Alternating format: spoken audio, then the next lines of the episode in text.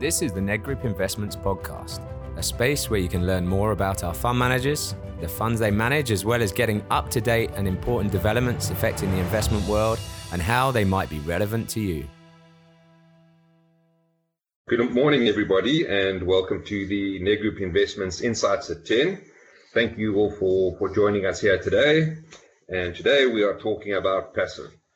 We have Yanni Leach, head of core, who's joining us.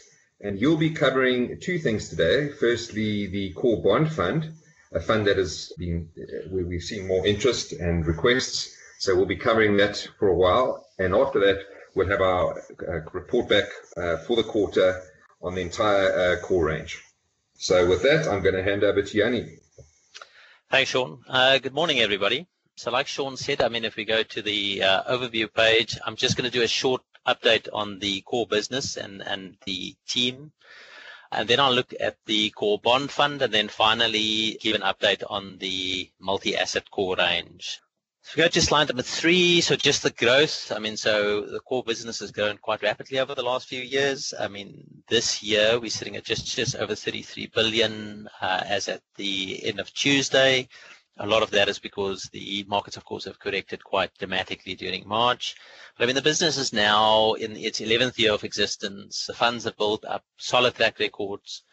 We have the largest passive or rules-based fund in the country. Our core diversified fund is sitting at just under 14 billion at the moment. And then, I mean, the, our funds are available on most of the LISP platforms, umbrellas, uh, and are used by DFMs, asset consultants. I think uh, probably close to 2,000 financial advisors countrywide.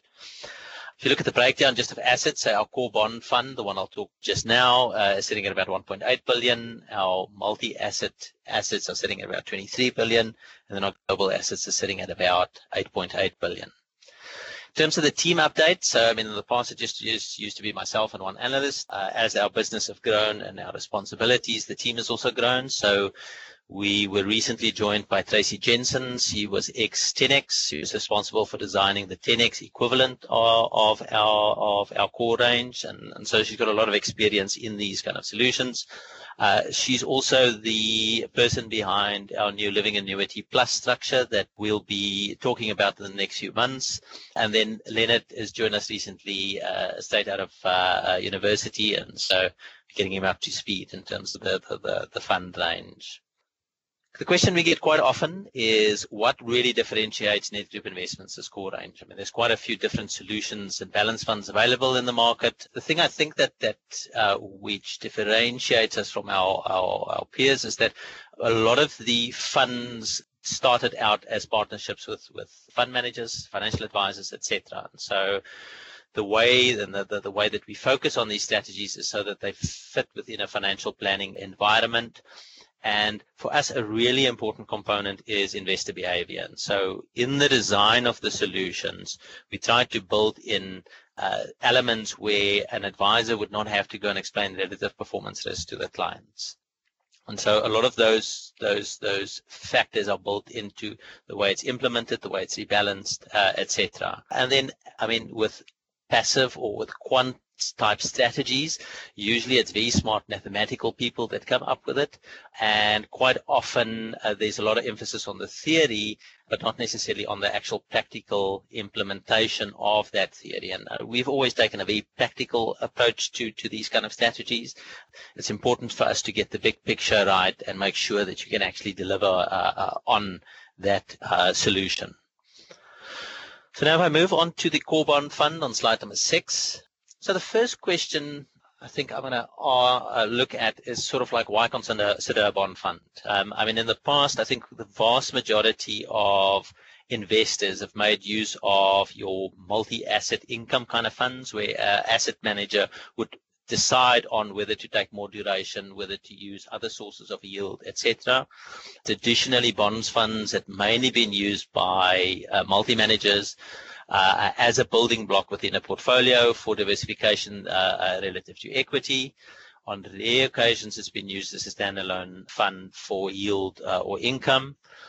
And I think the thing that, that sort of like has prompted a lot of advisors and, and, and consultants and clients who start looking at, at bond funds at this point in time is the attractive yields that they're currently offering. So partly because of the uh, Moody's downgrading, what's been happening in, in, in, SA over the past few years in terms of the poor economic conditions, sort of all led to our bond yields increasing. I mean, and it's gotten to the point now where on a typical bond fund, you're getting over 10% yields, which is quite an attractive rate if you think of it from a long-term perspective. I mean, it's nearly inflation plus six. And then, of course, these kind of funds typically distribute their income on a quarterly basis. So if somebody wants to use it in a living annuity structure, they could use those quarterly uh, steady income to to to cover cost. And, and, like I said, I mean, at inflation plus six, uh, it's quite a good long-term yield.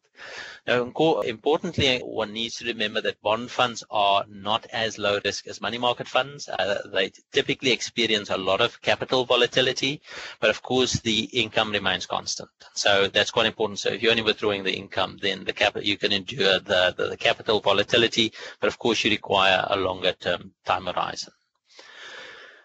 Now coming to the core bond fund on slide number eight. So just like we sort of uh, went about in deciding the multi-asset range. When we ca- when we had to decide on how to structure the core bond fund, we went and we had a look at the uh, bond peer uh, industry. And I mean, we specifically looked at the bond peers who only manage vanilla bonds. So we exclude multi-managers, inflation-linked bond managers, and other tracker funds. And the thing we found was that the dispersion in the returns between bond funds is extremely small. So, I mean, if you look at the table on the right-hand side of the presentation, you can see that if I, I've taken the last seven years returns and annualized them, you can see the difference between the best performing bond fund, the worst performing bond fund, and the average. And then if you actually go and have a look at the second best performing bond fund, delivered about 5.8%. And so if you actually take the, the, the extreme ones out, you'll find that the vast majority of bonds were actually within a dispersion of plus, uh, or minus 0.6% from the average. Um, which is a very narrow range if you compare that to your equity funds where that dispersion is over 3% per annum uh, uh, in that space. Which means that if you can broadly keep the same duration as the peers, but you charge lower fees, you're going to have a strategic advantage. In other words, you should be able to to end up in the top quartile uh, over time. And that's basically the, the investment thesis behind the fund is that we're trying to match the duration of the peers and then we charge lower fees. And then by making sure that we implement efficiently, we, we save additional costs, and through that, in time, uh, the fund should be very uh, should deliver very competitive returns versus other bond funds. The funds also achieve scale. So, I mean, of course, the bigger you uh, you are, the easier it is to to to manage this. And currently, the fund sitting at just uh, uh over 1.8 billion. If we go to the team that manages the core bond fund on slide number nine, so this is exactly the same team that's also responsible for the multi-asset funds. So it is Charles Alderman. So Charles has been involved with the core fund since the inception and then Liesel Lowe and Keo that assist him on the investment management side. Liesel has taken over a lot of the implementation on the multi-asset funds, and so she's become increasingly more involved uh, in those solutions. Charles does a lot of investment management in bond funds, so he does liability-driven uh, investing models for institutional funds. So he's got extensive experience in the bond space. So just at a high level, I've, I've sort of like covered that the main thesis behind the investment philosophy of the core fund is to stay largely neutral on modified duration. The way that we determine the duration of peers is by doing daily regression on peer returns. So of course, duration is defined as price sensitivity. And so by looking at the daily ups and downs of, of price returns, we are able to, to deduce what the durations are, are on those funds. We do attribution, like in terms of where more, the vast majority of the bonds in our fund sit versus the government bonds uh, or the all bond index, and at various other market dynamics in terms of trading frequency, issuance and the, in the prime money market, etc. Then on the credit side, because the peers hold credit, we need to have a certain allocation to credit, but that all follows the Quantas credit process, which is used in our cash solutions, our core income fund, our money market fund, and in their credit fund. And so that's also implemented in a very sensible uh, way. And it, and it typically at the moment, I think there's about 17 or 18% in credit in the fund. And then the key thing that I think is applicable to all the core solutions is just really being patient and practical about implementation and sort of balancing tracking, tracking error versus the cost of trading. And that's especially important uh, in the bond space where you quite often have to deal with illiquidity uh, in some of the bonds. Slide 11 just shows the uh, an example of how we de determine the duration. So the, all these lines on the left-hand side is the daily price movement of the vanilla bond peers. And then through that, we are able to determine whether there is an increase or a decrease in duration. Of course, this is not exact science, but because not all the bond managers uh, increase their duration or decrease their duration at a given time. There's more than enough time to to to, to allocate and, and, and start move moving the, the duration of the, the, the fund as more and more peers, let's say, start increasing their duration. Uh, it'll become more and more obvious. So this is broadly the way that we, we determine that uh, on a daily basis. Most bond bond funds, of course, don't trade every single day. And so it's important to monitor it, but it doesn't necessarily imply that we have to do any trades on a, on a daily basis. In terms of implementation, so like I said, this is quite an important element in the implementation of bond funds. So, I mean, a lot of these topics are very technical, but I sort of just covered them at a, at a high level. So the first one is basket trading. So this is just going into the market and just buying a basket uh, of bonds. So a lot of bond tracker funds do it. And the problem with that is that some of the bonds are liquid and you're getting good relative prices, others aren't. And so you can be giving away a lot of yield by just indiscriminately uh, uh, uh investing in these uh, basket trades. So we prefer to follow the, the, the approach of just buying one or, or, or, two bonds. And of course, above the minimums, because as soon as you are in those like odd lot bond trades, then again, are you giving yield away? So it's, it's just being practical around that implementation. The second one we use when we really have to, which is spread trading. So this is just when you don't have liquidity and you have to go to the secondary market. And typically what happens in the secondary market, uh, you'll be given a, a spread for a specific bond above a a reference liquid bond. So, for example, the R186 would typically be the liquid bond.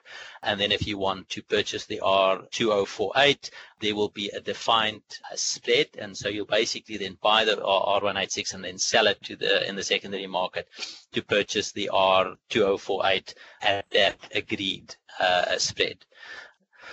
And then uh, the last one is just knowing how the broker market in the bond market works. So typically we prefer to work, make use of agency brokers. So I mean there are two types of, of, of broker uh, brokers in the bond market. It's it's your principal and agency. So agency typically just act on behalf of clients, uh, whereas principals, which are mostly banks, actually hold their own inventory. And so quite often there is, when you're dealing with the banks, there's an asymmetry of information. The banks know a lot more about the, what's happening in the market, what's trading. And then, of course, there is a bit of conflict in terms of them trying to trade their, their own inventory. And so generally, agency brokers are preferred.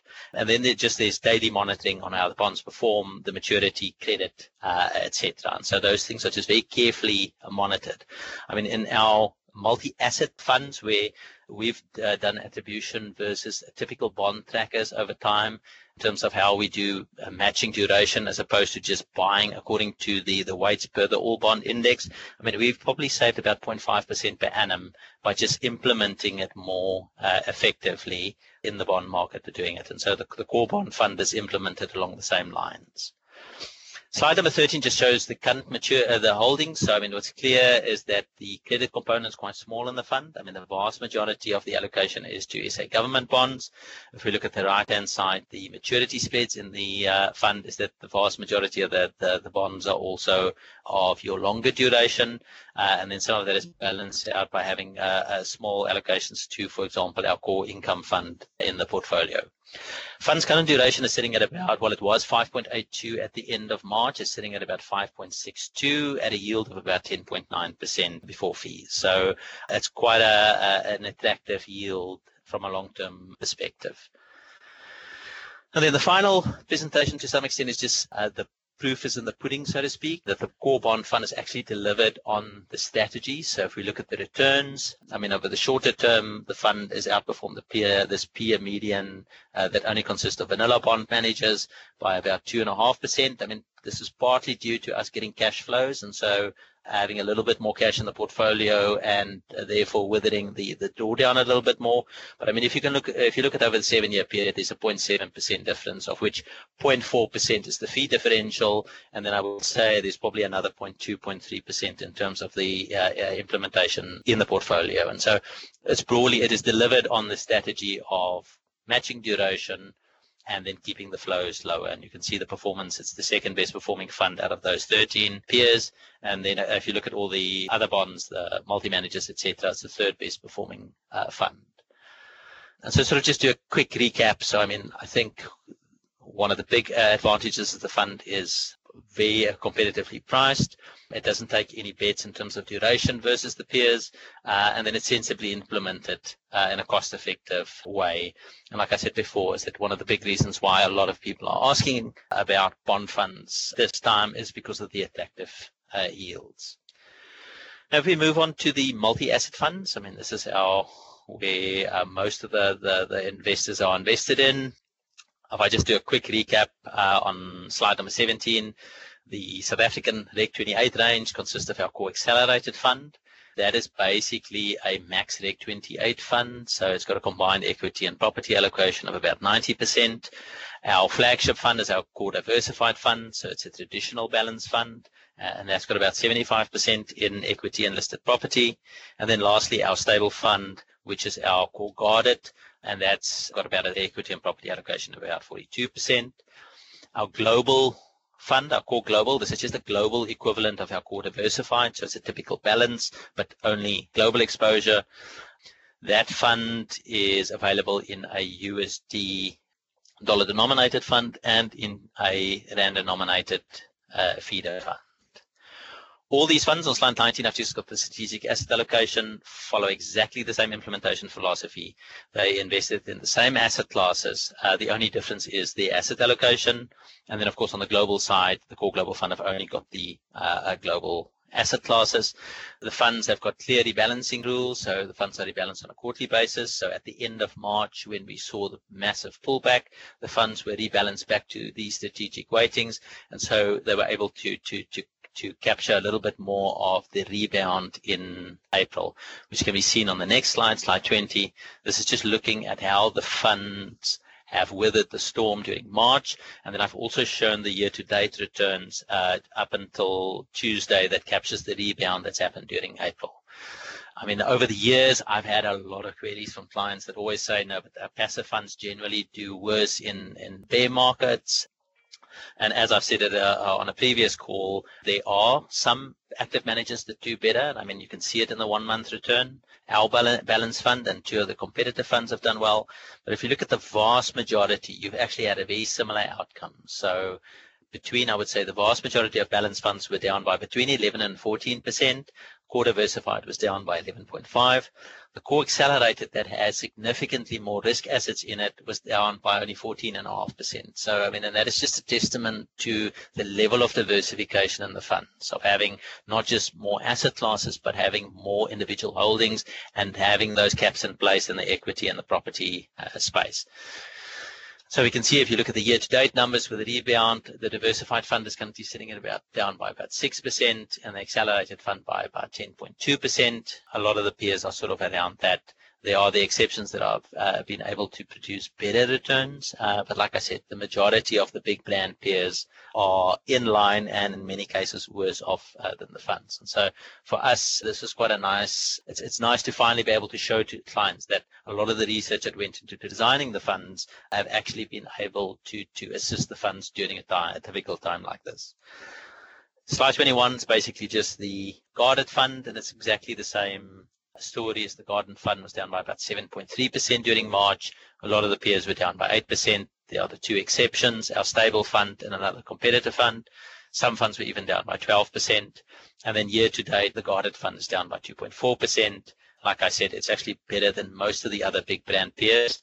uh, except our stable and one competitor fund. So, I mean, we're quite happy with how the funds have weathered the storm. And again, because they were designed not to have to explain relative performance, I think it's an easier conversation uh, with clients.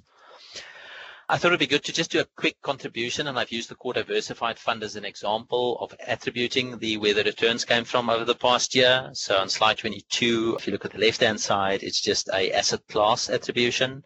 So you can see the biggest ne- negative factors in the fund from an asset allocation perspective have been equity and property, which are down by 23 and 57% uh, respectively, which led to about a minus 12 and minus 2.5% drop. The downside protection really came from your bonds and then of global on the global side where the rand depreciation has definitely helped. Um, you can see and that's basically up by 3.6%. I've looked at the individual contributors and detractors on the right hand side. You can see the top five contributors, of course, is the global funds too, and then some of your defensive shares like Sibanye, Clicks and Anglos, and then of course the detractors is on the property and your banks. Uh, and then, as we know, Sasol had quite a bit of a, a, shock at the beginning of the year, making it the biggest detractor, and I think most portfolios. Just a quick contribution on the global fund. This is really where you can see one of the design features in terms of do, uh, offering downside protection is global fixed income. And, and it's really, if you look at the, the contribution to the fund returns, like it's your global fixed income that's provided some downside protection uh, compared to global equity and global property with it, but they're both down by uh, double digit numbers. So minus 10% for global equity and minus 21% for uh, global property. And what our research showed is that global fixed income in rands is usually one of your best forms of downside protection in extreme uh, market events where both your SA and your global equities typically uh, become highly correlated. And just as a final conclusion, I always like the analogy of unforced errors. I mean, investments for me is a little bit like a tennis game that never ends you can't really ever win it, but you can lose it. And so if you can avoid the number of unforced errors uh, in the whole investment process, you can end up delivering uh, reasonably consistent uh, returns over time. And so for me, the five main factors that, that we try, or the five unforced errors that we try to avoid is having too little diversified risk. And so having a, a consistent a risk asset or equity and property exposure through a cycle is what drives your long-term growth. The second one is by not taking too much concentrated risk, and that's why what we've done is we've diversified it over, uh, like I said, I think it is just over 3,000 shares in total and almost 8,000 fixed income instruments in the portfolios, and then with caps in place for equity and property. We don't try and do market timing. I think it's very difficult to do that, and it comes at costs and then we try and keep our transaction costs down. And, and, and we, we really pay a lot of attention to all the cost and taxes that's involved in portfolios. And by i think combining those uh, factors into the design of the fund we've been uh, able to, to deliver reasonably robust uh, performance that is typically well understood of why the funds behave in certain ways during certain market conditions. And that's it from my side Okay, I don't think there are any questions. Um, Yanni, I think you've covered a lot of the detail. Just uh, in summary, as Yanni said, we're now in the 11th year of existence uh, in the core business. And uh, one of the funds that we are profiling in quite, quite a lot at the moment is the bond fund. So we have a lot of that information uh, that you can receive from your relationship manager. So I wish you all a happy long weekend. And again, thank you for calling in. Nedgroup Collective Investments is an authorized collective investment scheme manager in terms of the Collective Investment Schemes Control Act. Nedgroup Investments does not provide advice on financial products and will only give you factual information. For further details on our funds and to view our terms and conditions, please visit nedgroupinvestments.co.za.